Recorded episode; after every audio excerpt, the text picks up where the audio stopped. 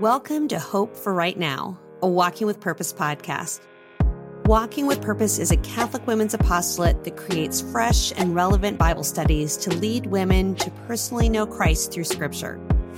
Hi, I'm Lisa Brenninkmeyer, and I'm joined by Laura Phelps. We are two friends passionate about unpacking God's Word and applying it to our everyday lives. Each week, we will step out of the discouragement the world provides by grabbing hold of the hope we find in God's Word.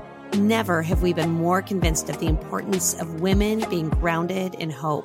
No matter where you are in the spiritual journey, we pray you'll stick around because God has a word for your heart, and His word changes everything. So open your heart, open your Bible, and invite God in. Hello, and welcome back to the Hope for Right Now podcast. I'm your host, Lisa Brenninkmeyer. And I am your other host, Laura Phelps. And what we're continuing to read in this first season are some passages from the book of John. We are doing the famous I am statements by Jesus. So today we are looking at the fifth I am statement that's found in John 14, verses 6 through 7. And this is where Jesus says, I am the way and the truth and the life. Okay, so like always, we want to see how this impacts us personally. And so we're going to explore the way that Jesus, the way, the truth, and the life, guides and enlightens us. So Jesus guides us to himself and to truth, and he enlightens us about God and about ourselves. So you know the drill. If you've got your Bibles and you can, open it on up to John 14. And while you do that, Lisa, can you please give us some context for what we're going to read today? So, sure. So, Jesus is speaking these words at an incredibly sacred time. This is the night of the Last Supper. And just before in John 13, Jesus has washed the disciples' feet. He's predicted Judas's betrayal. Judas has left, and Jesus has given his disciples a new commandment to love one another sacrificially. And he has predicted Peter's denial. So, all those things have just happened in John 13. And the words that we're going to unpack today in John 14, 6 are some of Jesus' final words before he and the disciples leave for the Garden of Gethsemane. So just work your imagination a little bit with me and let's picture this because the night feels weighty, it feels consecrated, it feels hallowed, and everyone senses that Jesus' words are especially important. And they were. And at the same time that they are absolutely paying attention to everything Jesus is saying, Jesus' actions have been so unexpected. So he humbly has done the most menial work of washing feet, which is totally inappropriate for a rabbi. And then Jesus' prediction of Peter's denial of him, that doesn't make any sense to Peter, who is sure that he would die for Jesus. So everything is feeling incredibly important, but at the same time, unsettling. So that is the atmosphere of John 14. And Jesus looks at his beloved disciples and he says in John 14, 1 through 6, Let not your hearts be troubled. Believe in God. Believe also in me. In my Father's house are many rooms. If it were not so, would I have told you that I go to prepare a place for you? And when I go and prepare a place for you, I will come again and will take you to myself, that where I am, you may be also. And you know the way where I am going. Thomas said to him, Lord, we do not know where you are going. How can we know the way? Jesus said to him, I am the way and the truth and the life. No one comes to the Father but by me. So Jesus is speaking directly to the unrest, to the fear, to the unsettledness that his disciples are feeling. And he's encouraging them to lift their eyes higher, to gain an eternal perspective, to focus on the greatest need of all, which is to be able to find the way to the Father, to find the way to heaven. But there's also truth in this passage that applies not just to the big picture, but to all sorts of smaller day to day situations. You know, when I hear you talk about this, it totally reminds me of a quote from the book, The Better Part, fabulous book by Father John Bartunek. And we, we actually used to use them way, way back in the day in the beginnings of Walking with Purpose. And it, I have to tell you, it's such a beloved book. So I would love to share it. It's a long quote, but I think it's worth reading the whole thing because it really pertains to what we're talking about today. So from the better part, quote, from ancient times, philosophers have summed up the human condition as a quest to answer three fundamental queries. What should I do? What can I know? What can I hope for? Jesus Christ answers them all, not merely with doctrine, but with his very person. I am the way can translate into what should you do? Follow me. Do what I have done. I am the truth means what can you know? You can know everything if only you know me. Knowing me, you know the truth. You know the secret behind the workings of the whole universe and the yearnings of the human heart. I am the life means what can you hope for? In me, through me, you can hope for and expect the fullness of life that you long for, even though you may not be able to put that longing into words. Christ is truly the living water that quenches every thirst. He is truly the light that scatters every kind of darkness. The quest of every man and woman to satisfy the heart's deepest needs is the quest to seek his face. And it leads either to Christ and the place he has prepared for us in heaven, or to a dead end. End quote. I mean, come on, that's so fabulous. We're going to go ahead and put that in the show notes. I think it is worth reading over and over again.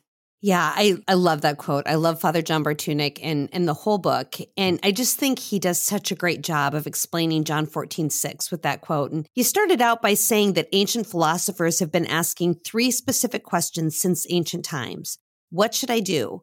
What can I know? What can I hope for? But they aren't just the questions of ancient philosophers. We also see in those three questions some foundational teachings of Judaism. And the truth is, we want to know these same things today. Throughout the Old Testament scriptures, we read so many passages about the path or about the way that a person should follow. And this is represented by the question, what should I do? So we see this in Deuteronomy 5:32 when we read, "You shall walk in all the way which the Lord your God has commanded you."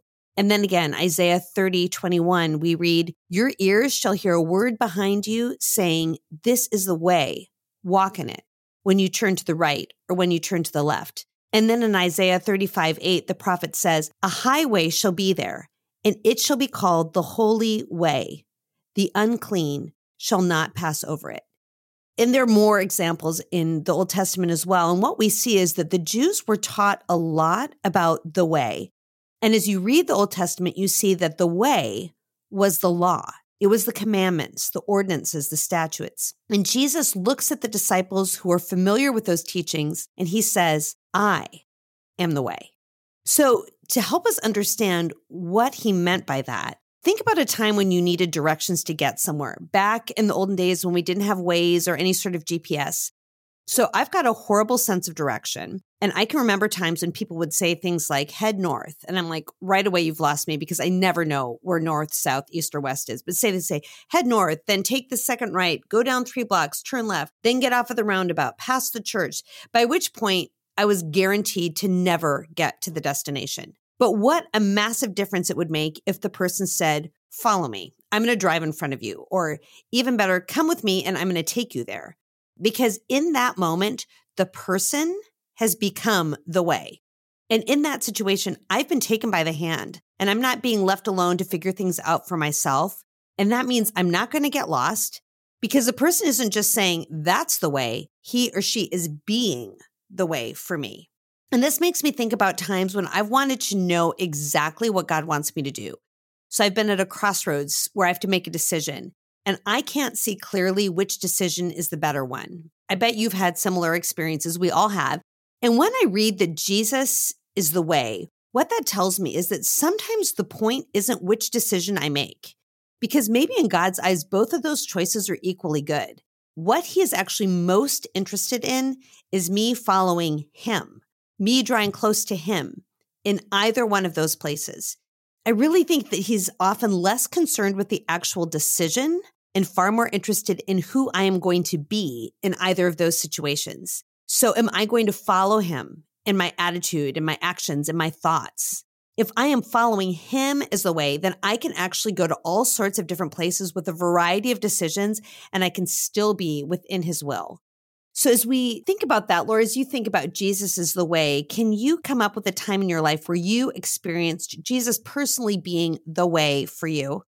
Yeah. And can I just say, everything you just said was so beautiful. And I love that you give the example of the person giving us the directions, but I can't stop laughing on the inside when you're like, I don't even know which is north because that is, that is so my situation. And I could even take it further. Like, I love having Waze in the car to get me places. But I am so like, I don't know if it's OCD or anxiety or just crazy. But I also have such a bad sense of direction that I don't even trust Waze. So I'll be driving and if I don't recognize the road I'm on, like I start to panic. Like, what if I put instead of, you know, my church in the next town over, what if I put my daughter's place in Mississippi? And I'm like halfway to Mississippi right now. Like it is such, it's such a concern. So that's a great example of somebody actually becoming the way for you. And um great, great question when has Jesus been the way for me? And it's a little complicated because today I would say that every single day, in every moment, I recognize that I am offered an opportunity. And that's either to choose my way, which I'm oh so tempted to do, or to choose Jesus, who is the way. But if I had to rewind, like back to the beginning, to a moment when I recognized that the paths and that is plural, the paths that I was choosing were not leading me to the good way, right? They weren't offering me the peace or the joy that I was longing for.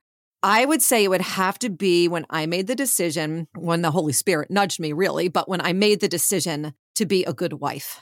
And so I'm going to give a little, a little backstory here. So back in the day, my fabulous husband, I mean, he truly is fabulous. Um, we hit a rough patch, as I think all marriages do. And you know, it was just a time where everything was tested.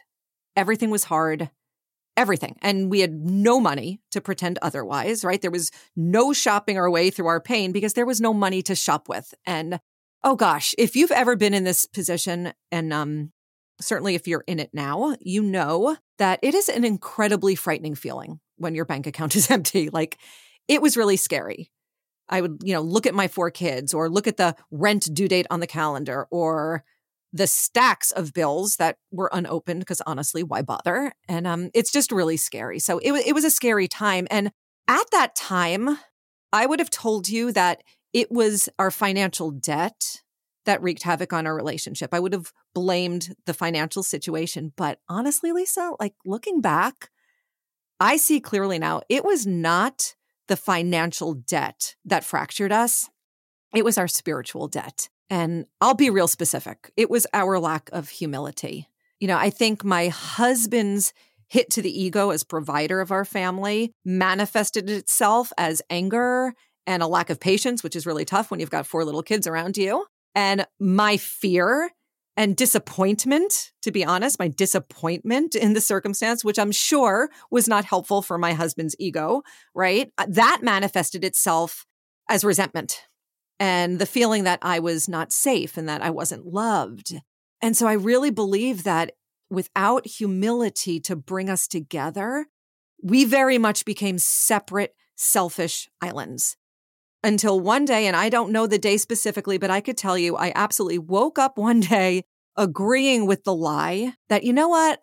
I'm fine on my own, right? Like I can take care of myself. And I even remember thinking, like, it won't even be that hard because at least no one would be letting me down, right? Because I wouldn't be relying on anyone ever again.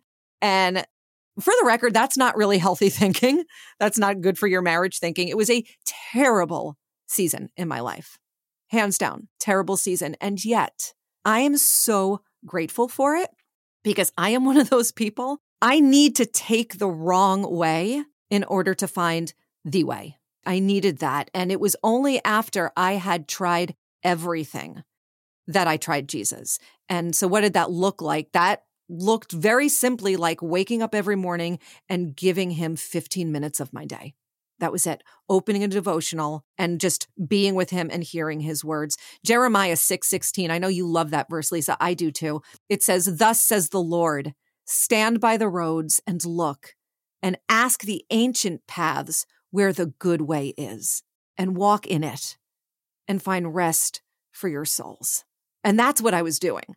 I was going back and I was asking the ancient paths, not the people around me, not the world around me, not the culture that was all too happy to encourage me to end things. And so what happened was I ended up trading my ways, which offered no rest, for his way, which is the good way. And uh, I'll be honest, did it change my circumstances? No, not right away, but it did change my heart. And reflecting on his example, it offered me new perspective in my situation. And I realized our lack of money, that was not the worst thing. Our lack of virtue was. Jesus humbled me. His example humbled me. You, you mentioned, Lisa, about him washing the feet in John 13, 15. He stoops down to wash the feet of his disciples. And in that verse 15, he says, For I have given you an example that you also should do as I have done to you. So things improved when I followed his example, right? The world offers us lots of ways, right? But Jesus, he is not one of many ways. He is the way. Well, Laura, I just I thank you so much for sharing so honestly because so many of us have been in those situations but what you're describing is the stuff that we just don't talk about that we we cover up and we don't want to bring those things to the light and the truth of it is i'm sure i and all sorts of people who are listening right now love you the more and feel drawn to you more for your vulnerability and your honesty and your humility and sharing and i just it just reminds me and this is kind of off topic but so often the stuff that we want to keep behind the counter because I don't know, we, we're embarrassed or we're worried someone's going to think less of us. And so we put on this facade that we've totally got it together. When we share those things, people more often than not are more drawn to us because they relate to us because we've all we've all got those those similar struggles and I so appreciate your your honesty and um it's just one of the things I love most about you that and also that you make me laugh.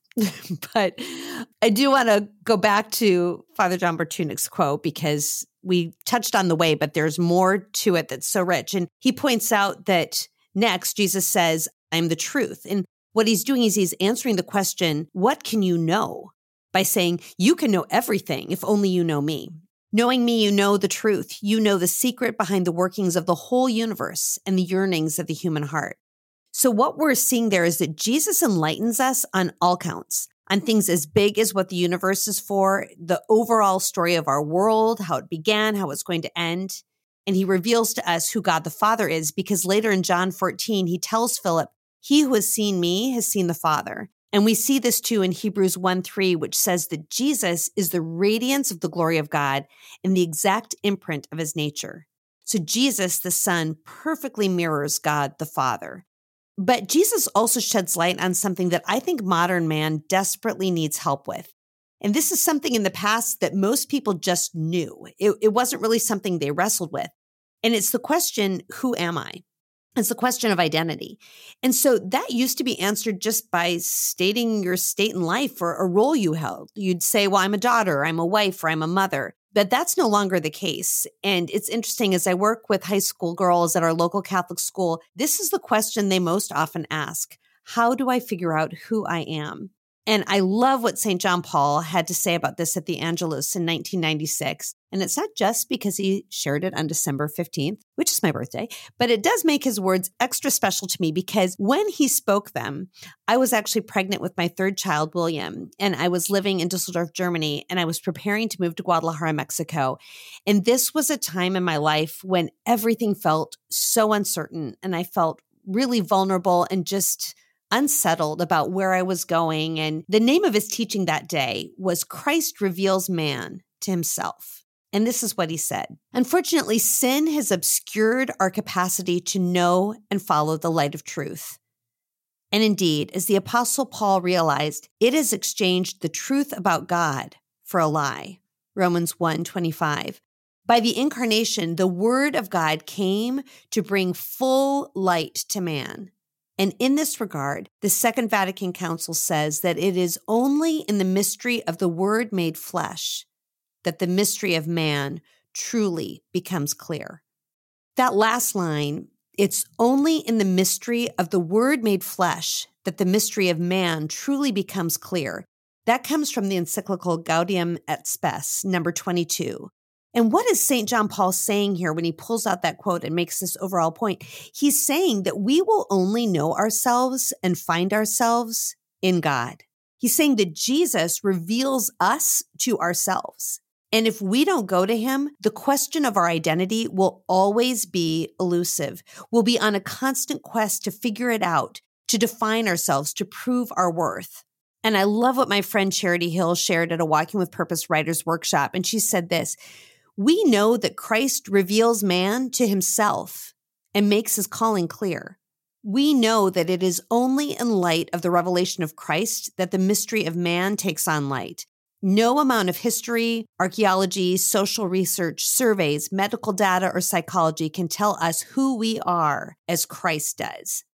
Amen. Amen. My goodness. And I'm so grateful that you have brought up this whole topic of identity because good grief, if we don't get that right, like we don't get anything right. It's so, it's so important. It's so important. So thank you for that. It all reminds me of the C.S. Lewis quote. He says, Human history is the long, terrible story of man trying to find something other than God, which will make him happy. I just think that's so true. You know, if we believe that God is our creator, right?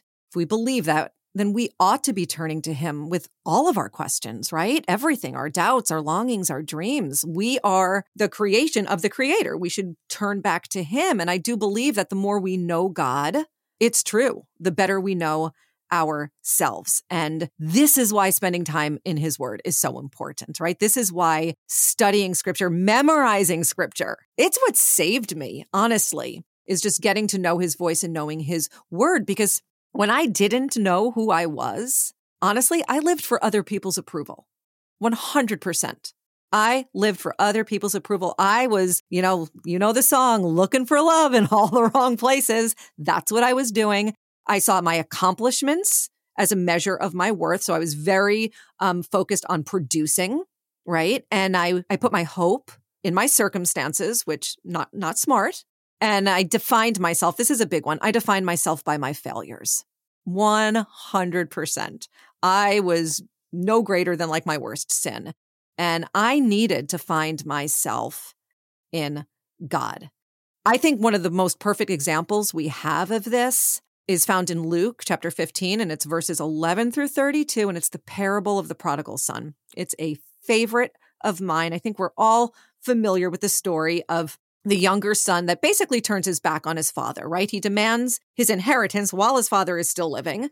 And then he moves far away. He lives an incredibly sinful life. I think in scripture it says he was in loose living and he goes and he spends every last dime. So now he's broke. And it's only when he hits rock bottom. Scripture says it's when he came to himself. Like he had this moment when he came to himself, which in other words, what that means is it's when he came back to his senses, right? And it's in that moment that he decides he's going to go back home to his father. But what's so interesting about this story is it says that his plan was, and it says in scripture, uh, he was going to go to his father and say, I am no longer worthy to be called your son. Treat me as one of your hired servants. But that's not what happens. That's not what happens with the father. Scripture says that, but while he was yet at a distance, his father saw him and had compassion and ran and embraced him and kissed him. I just love that. And I just want to kind of speak out there to anybody listening, anybody that feels that they are far away from God or that they have run away from him, right? They've gone off to a distant land. And um, I just want you to know that no matter how far you are, he is watching and he is waiting for you. Just like the father in this story, the prodigal son, it says he saw him from a distance. That means he was waiting. He was watching. He didn't forget about him because he was gone. He didn't give up hope on him because he had run away. No, your father is watching and waiting for you. And when he sees you, he is going to run to you. Why? Because you are his daughter. That's your identity. You're his daughter and he loves you. And there is nothing you can do to earn his love. My friends, you already have it. I remember so clearly in confession, and a priest asked me, True story. He asked me, Laura, when you had your babies, what did they have to do for you to love them?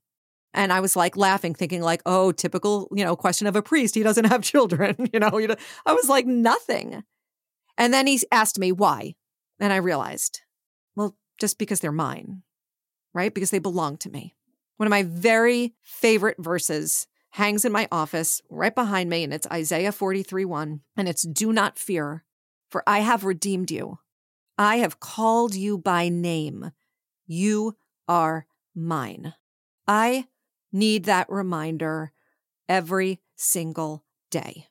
And I, I want to kind of point out there's a scene in The Chosen, which I'm willing to bet most of us have seen. If you have not seen it, it's it's the scene where Jesus drives the demons out of Mary Magdalene. I think the episode is called Jesus Heals Mary. And it is such a powerful scene. And did we not all cry like the ugly cry at that moment when Jesus basically recites Isaiah 43 to her? And what does he do? He calls her by name. He says, Mary. And she drops what she was holding in her hand and turns around. And it is the most powerful, most beautiful moment. Because in that moment, he was calling out her identity. You know, there's a, a really great phrase, and it says, Satan calls you by your sin, but God calls you by your name. And my friends, we have got to live out of this truth, out of this identity. We are God's beloved daughters. He made us, He loves us, and He wants to live with us for eternity, right? And that, that's the life He's talking about. When He says, I am the life, He's referring to the supernatural life. Jesus is the only path, the way to salvation, to the life of the world to come. And we were never meant to put our hope in ourselves or in our circumstances, but rather in a person, in the Word made flesh, Jesus, who is the way, the truth, and the life. That was one of my favorite things I've ever watched on TV was that scene with Mary Magdalene. I just love it. Everybody, we should all just go back and rewatch it. And when I think about that, Laura, I think about all the detours in her life, all the you know, in the story, and of course, the Chosen's bringing in some, you know, some creative license. But in her early life, they have the scene where her father is speaking the words of Isaiah 43 over her, and then they're written, and she keeps them with her. But she goes on all these detours. She loses her dad, and she goes down all sorts of paths that are not, you know, not the ideal way to go. And I think that we've all got those detours in life, right? Where we feel like it's all just messed up because now here I am. Like, just for example, this morning, I had a plan, I had a tight plan. I knew what I was going to be getting done today. I had everything scheduled down almost to the five minute mark. And I put everything in my car and my car door's locked. Like, I don't even know how that happened because it just happened in spite of me. I wasn't holding my keys, I didn't touch anything. My car door's locked. And I realized inside my car was my keys, my computer, my my everything.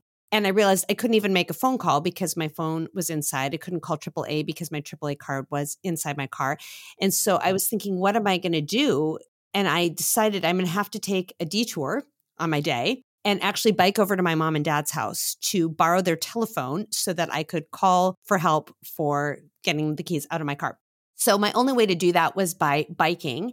And um, this is a little aside, but I'm just going to share it. So my bike, I can't stop. Know, Laura's already heard the story this morning. My bike had been altered by Leo for our daughter Charlotte's friends so that they could bike around the neighborhood, which meant that the seat was too low, which meant that my knees were up by my ears, but I don't know how to raise the seat on a bike. And also, it was stuck in the wrong gear. So I could barely even get this bike to move. So I'm biking to my parents' house with my knees just going crazy and I'm having to walk my bike up even the tiny, tiniest inclines, you know, all so that I could simply get access to a phone to call and my whole day I could just watch everything unraveling. And we all have those little things in life that just kind of mess up what we want the day to go like. And then we've got the big things in life where we're like, this detour is going to absolutely mess up everything. And I'm not going to be able to recover from it. And my life is going to be just a mess from it, you know, those detours. And I just want to encourage you that when we're following Jesus as the way, he already foresaw the thing that was going to get messed up in the day. He has already incorporated it into his overall plan for us. And we don't have to worry because he is still the one in control of all these things. And it just makes me think that as we endeavor this week to focus on Jesus the way, I want to encourage you, if you get a chance, to listen to the song The Detour by Sarah Kroger, because it's one of my absolute favorites. And it really talks about the key line in it is that the detour is the road. And it's just reminding us that all these things that we feel like this now is beyond repair. This is so ruined, what I'm trying to do here. God is ahead of that. God is in the midst of the worst of circumstances, and the smallest and dumbest of circumstances, which is me biking to my parents' house unexpectedly this morning. He can work with any of those, any of those things if we decide we're just going to fix our eyes on him as the way, the truth, and the life. And so we've got some parting questions, some things you can chew on over the next week and journal about. One focuses on Jesus is the way. So I want you to think about in what situation is Jesus asking you right now to follow his example? And then Jesus is the truth. So, what is a concrete way you can learn a new truth about Jesus this week? And then lastly, Jesus is the life. And I want you to take some time with this journaling question, which might be a hard one for you, but it's this What are you hoping for? Because there's room. There's room in all of this to hope for things and to ask God for the desires of our heart as long as we just trust Him on the way with the detours and the ways in which our deepest hopes and desires are being met by Him, just oftentimes in unexpected ways. So I want to close us in prayer in the name of the Father and the Son and the Holy Spirit. Dear Lord, you hold the answers to the deepest longings of our hearts. So I just take a moment, Lord, and reflect on the places where I've looked to have those longings satisfied that aren't you, the ways in which I've looked for answers to my longings in the wrong places. And I'm convicted by the fact that so often what I'm really seeking is comfort more than I'm seeking truth. So, Lord, help me to be open to you when you show me the way to go instead of insisting on my own way. Give me the humility to set down my preconceived notions of who you are and what is true so I can hear and I can accept your perspective. And I pray, Lord God, that you would replace my complacency in the ways that I just settle for being comfortable instead of truly living the life that I was created for. You are the way, the truth, and the life. And I pray that you would help me to go to you with my heart's deepest longings, knowing that nothing is going to satisfy me like a relationship with you will. In the name of the Father, and the Son, and the Holy Spirit. Amen. Thanks for listening to Hope for Right Now, a Walking with Purpose podcast. We would love for you to subscribe, share today's episode with a friend, and leave a rate and review. And don't forget, subscribe to our weekly newsletter. This is where you'll get sneak peeks into new content, special events, and exclusive discounts sent directly to your inbox. Finally, we know how important it is to keep the conversation going, so we've created a private Facebook group exclusive to listeners like you. You can find the newsletter and Facebook details all in our show notes. It's our privilege to unpack God's Word with you, and we can't wait to do it again next week. Until then, friends, don't forget to open your heart, open your Bible, and invite God in.